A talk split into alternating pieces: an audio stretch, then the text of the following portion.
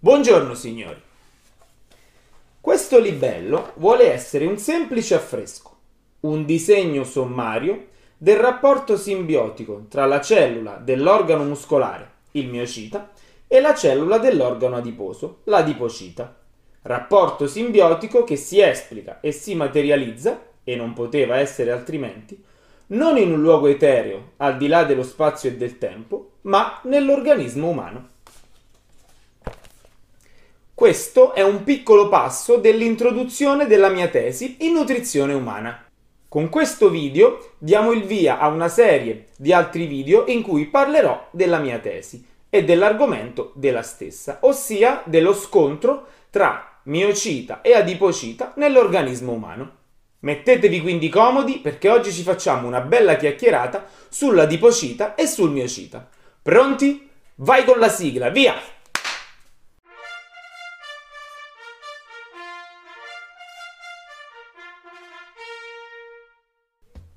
Scelto di elaborare la mia tesi compilativa sull'incontro-scontro tra il miocita, la cellula dell'organo muscolare, e l'adipocita, la cellula dell'organo adiposo.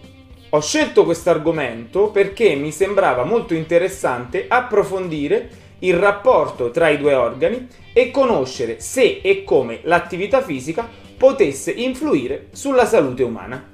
Per scrivere questa tesi mi sono servito di tre gruppi di fonti. In primis i sacri testi universitari di biologia, biochimica e fisiologia. In secundis gli studi scientifici sull'argomento presi da quelli con la maggiore validità, quindi revisioni e meta-analisi. Infine ho utilizzato anche dei libri scritti da professionisti della nutrizione o dell'allenamento sono conscio che questa serie di video potrebbe risultare troppo specifica e quindi non essere popolare come altri video molto più divulgativi e semplicistici. Ma credo che, oltre ad esaudire questo mio vezzo, non si possa prescindere, in certi casi, da un approfondimento più rigoroso e profondo di alcune tematiche. Perché, parafrasando il signor Biasci, o si diventa padroni delle idee, o si diventa schiavi di facili opinioni. Vabbè, però il prossimo video posso farlo su Panzironi così alziamo l'attenzione? No? Vabbè, lo facciamo su Herbalife così creiamo un sacco di scontro. Nemmeno. Va bene, solo seria divulgazione per il popolo? Eh, vabbè, faremo solo seria divulgazione per il popolo. Io mi volsi ver lui e guardai fiso. Biondo era e bello e di gentile aspetto, ma l'un de cigli un colpo avea diviso. Per introdurre il capitolo sul miocita, ho utilizzato questo passo del Purgatorio in cui Dante incontra Manfredi di Svevia, il re di Sicilia e figlio di Federico II, morto nella battaglia di Benevento nel 1266. Il miocita, chiamato anche fibra muscolare, rappresenta la cellula primaria dell'organo muscolare. A livello di composizione muscolare, ben il 75% del peso del muscolo è dato da acqua, ovviamente. Il 20% da componente proteica, in cui la principale proteina è la miosina, e il 5% da tutto il resto.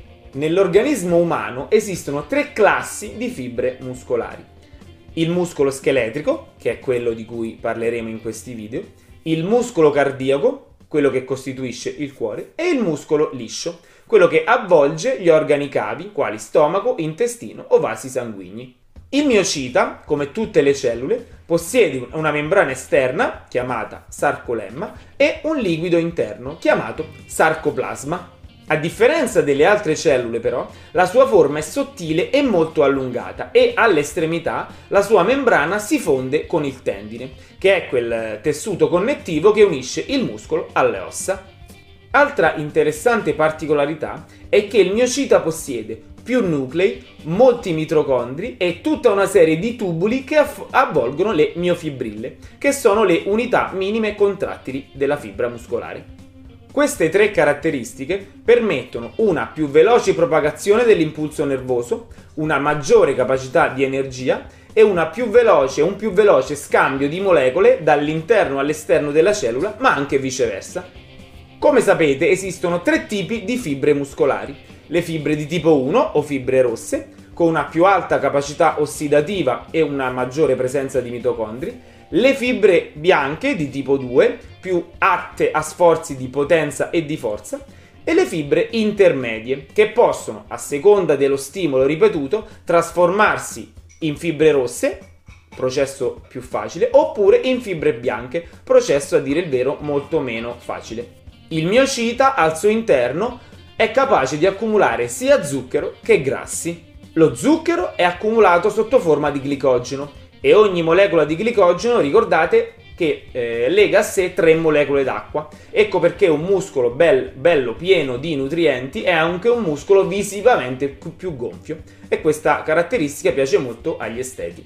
I grassi invece all'interno del miocita sono presenti come trigliceridi intramuscolari e questa caratteristica è maggiormente eh, presente nelle fibre rosse. Il miocita e più in generale l'organo muscolare non adempie soltanto alla eh, funzione motoria dell'organismo, cosa di per sé già meritoria. Recenti studi hanno osservato che il muscolo produce anche una serie di molecole, chiamate miochine, che hanno una funzione molto simile a quella degli ormoni, quindi sono messaggeri verso gli altri organi corporei. Ma questo interessantissimo aspetto lo vedremo molto meglio nell'ultimo video della nostra eh, saga, sulla, quello sulla comunicazione trasversale. Noi passavam su per l'ombre che adona la greve pioggia e ponavam le piante sovra lor vanità che par persona. Per introdurre il capitolo sulla dipocita, ho utilizzato questo passo dell'inferno eh, dantesco in cui appunto il sommo poeta attraversa il girone dei golosi. Chi meglio di loro poteva parlarci del grasso? L'adipocita è la cellula principale che costituisce l'organo adiposo. Ne esistono di due tipi, quello bruno, presente maggiormente nei neonati e negli animali che vanno in letargo, ha la funzione principale di produrre calore mentre quello bianco, più comune nell'Homo sapiens, ha la funzione principale, ma non unica, di accumulare i trigliceridi corporei, quindi il grasso corporeo. L'adipocita bianco ha una forma spe- sferica ed è caratterizzato da una grossa sacca al suo interno in cui vengono accumulati i trigliceridi e che costituisce circa il 65% del volume totale della cellula mentre il nucleo, come anche tutti gli altri apparati, si trovano ai bordi della cellula. L'adipocita bianco è presente a livello nervoso, sottocutaneo, viscerale o intramuscolare. Una delle sue funzioni è quella di stoccare o rilasciare trigliceridi per coprire le funzioni energetiche dell'organismo. Gli adipociti non conservano riserve di zuccheri, ma solo di grassi, sotto forma di trigliceridi. Sono talmente bravi ad accumulare grasso che possono crescere di volume fino a 7 volte rispetto loro, al loro volume minimo. Posso dire che quando siamo a dieta e svuotiamo gli adipociti del loro contenuto di grasso, loro prima di svuotarsi si riempiono d'acqua? E questo forse è uno dei motivi per cui la perdita di peso non è lineare ma è a sbalzi? Posso dire? Allora lo dico. Anche l'adipocita, come il miocita, possiede la capacità, recentemente scoperta, di produrre molecole con funzione simil-ormonale, che chiamiamo adipochine. Ma anche queste le vedremo bene nel quinto ed ultimo video della nostra saga, quello sulla comunicazione trasversale. Bene, questo primo video sullo scontro tra miocita ed adipocita finisce qui. Abbiamo analizzato i protagonisti del nostro scontro e nella prossima puntata vedremo cosa succede dopo un pasto.